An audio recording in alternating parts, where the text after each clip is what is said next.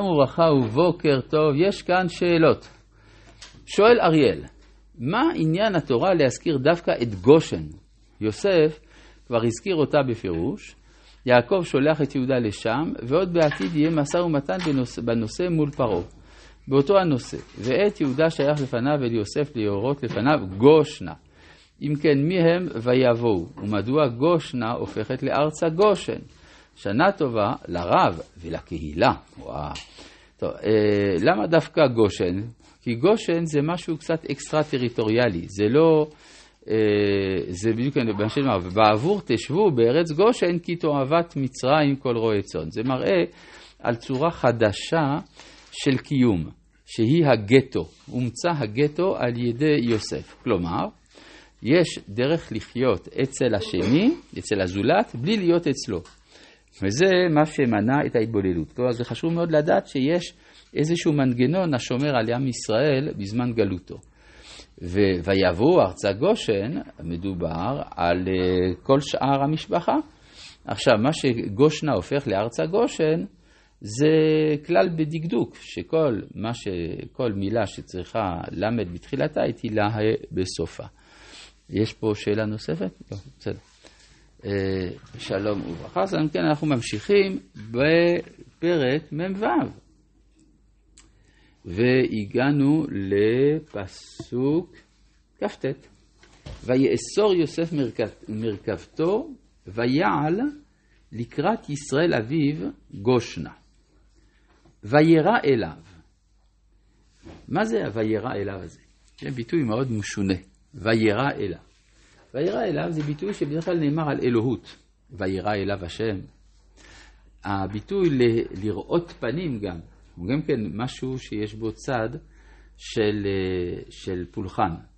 יעקב אומר לעשו, כי ראיתי פניך, כראות פני אלוהים ותרצני. כן, הוא מתייחס, אז איך אפשר להגיד, הוא מדבר על עשו כאילו שעשו הוא אלוה, חלילה. אלא, כך אמרו החסידים, הוא התכוון לצד הקדוש, הניצוץ הקדוש שנמצא בעשו, ואליו הוא התכוון. הרי יש לנו כלל גם שאסור להסתכל בפניו של אדם רשע. אבל הוא לא הסתכל על הפנים של הרשע, הוא הסתכל על הפנים של הניצוץ שנמצא אצל הרשע. אז מה?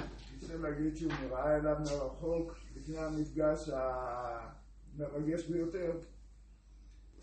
אפשר גם את זה להגיד, אבל זה לא מה שאני מסביר. אז, אז, אז, אז זה לא נכון כך. עכשיו, אה, וירא אליו, יוצא לפי זה, הביטוי הוא ביטוי חזק. אנחנו נראה גם בתגובה של יעקב, שזה לא סתם איזה עניין אה, טכני, זה קצת יותר מזה, בתגוב, מהתגובה של יעקב של הדרך.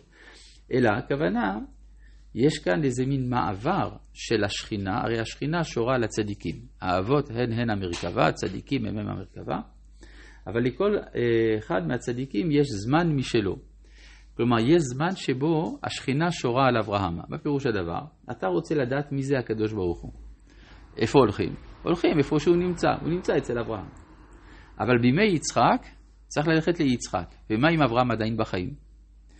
כן, אבל יש איזה זמן שזה עובר מהדור האחד אל הדור השני עוד בחייו. אז אותו הדבר יש כאן, ההנהגה האלוהית עוברת דרך יוסף. כן? במקום שיעקב ייראה ליוסף, יוסף נראה אל יעקב. ויפול על צוואריו ויבכה על צוואריו עוד, והשאלה היא, מי, מי הבוכה כאן? כן? מי שנופל על הצוואר ובוכה על הצוואר זה יוסף. יש את השאלה, מה עשה יעקב באותו זמן? האם יעקב, למה יעקב לא בוכה, לא נופל על, על צוואריו?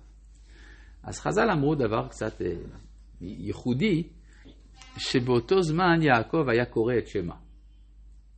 אז אם זה הזמן של קריאת שמע, אז קודם כל זה קצת מוזר שזה בדיוק הרגע שבו הם נפגשו.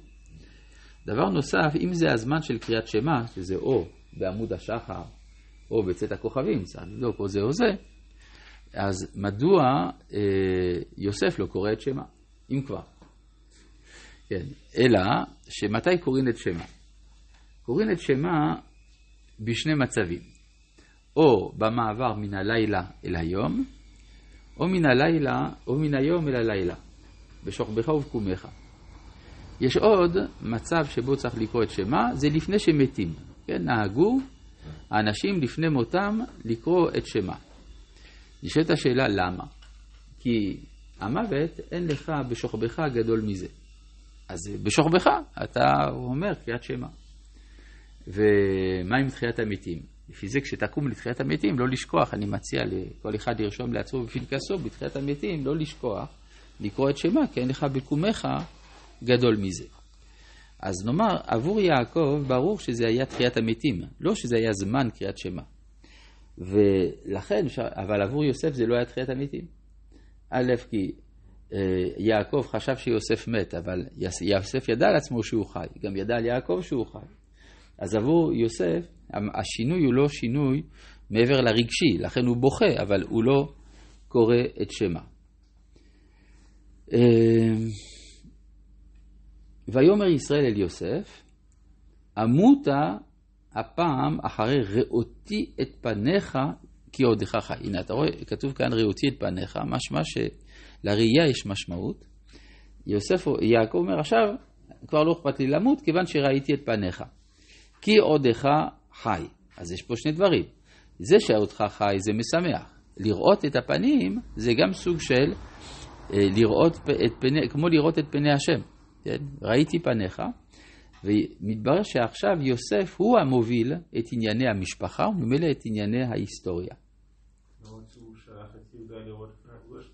נכון, נכון, אבל, אבל הוא שלח אותו, לא גושנה, הוא שלח אותו אל יוסף להורות לפניו גושנה. כלומר, הוא אמר לו שיש לו מה ללמוד מיוסף, כי יוסף הוא המנהיג כעת, גם אם ההלכה כיוסף, גם אם ההלכה כיהודה, אבל עכשיו זה זמנו של יוסף. אה, ויאמר יוסף אל אחיו ואל בית אביו, העלה, והגידה לפרעה, ואומרה אליו, אחי ובית אבי אשר בארץ כנען באו אליי, והאנשים רועי צאן. אגב, מה זה העלה לפרעה? כנראה שפרעה נמצא במקום יותר גבוה. אולי במצרים העליונה. גושן נמצאת במצרים התחתונה.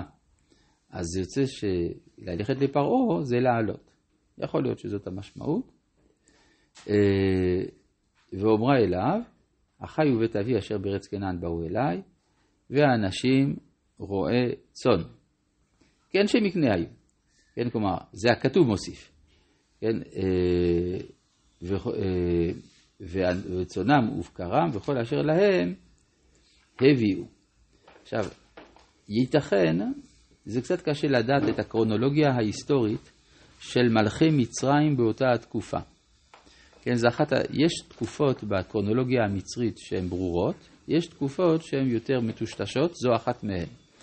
אבל יש סבירות גדולה שהשושלת שמלכה אז במצרים לא הייתה מצרית, אלא שמית, חיקסוס, אמה חיקסוס. וחיקסוס פירושו רועה צאן. אז בעצם מה שרוצה יוסף לומר לפרעה, הנה הבאתי לך מהחבר'ה.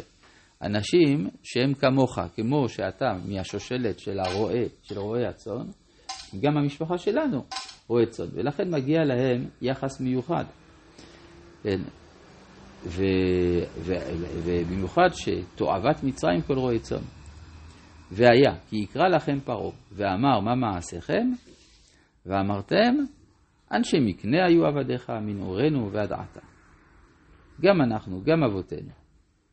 בעבור תשבו בארץ גושן כי תועבת מצרים כל רועי צאן. עכשיו יש הבדל בין אנשי מקנה לרועי צאן. אנשי מקנה זה הבוס, זה הבעלים. רועי צאן זה הפועלים. עכשיו, אה, מה אומר, אה, אה, מה אומר יוסף לאחיו לומר? תגידו שאתם אנשי מקנה, יש בזה חשיבות. כיוון שאתם אנשי מקנה, ברור שיש לכם עובדים, והעובדים הם רועי צאן. כלומר, יוסף רוצה לרומם את מעמדם של אחיו אצל פרעה, ואנחנו נראה שהם לא בדיוק נהגו ככה, הם אמרו הפוך. ויבוא יוסף ויגיד לפרעה, ויאמר אבי ואחי וצונם ובקרם וכל אשר להם באו מארץ כנען והינם בארץ גושן, ומקצה אחיו לקח חמישה אנשים ויציגם לפני פרעה. ויאמר פרעה אל אחיו, מה מעשיכם? ויאמרו אל פרעה, רועה צאן עבדיך, גם אנחנו גם אבותינו. כלומר, הם דיברו בלשון ענווה. למרות שיוסף רצה להגיד שידברו בלשון גדולה. אה, מה, מה זה מקצה אחד? יש מחלוקת, האם הוא לקח את החזקים או שלקח את החלשים, ובמידה והוא לקח את החלשים, מי הם היו החלשים, בזה דנו חז"ל.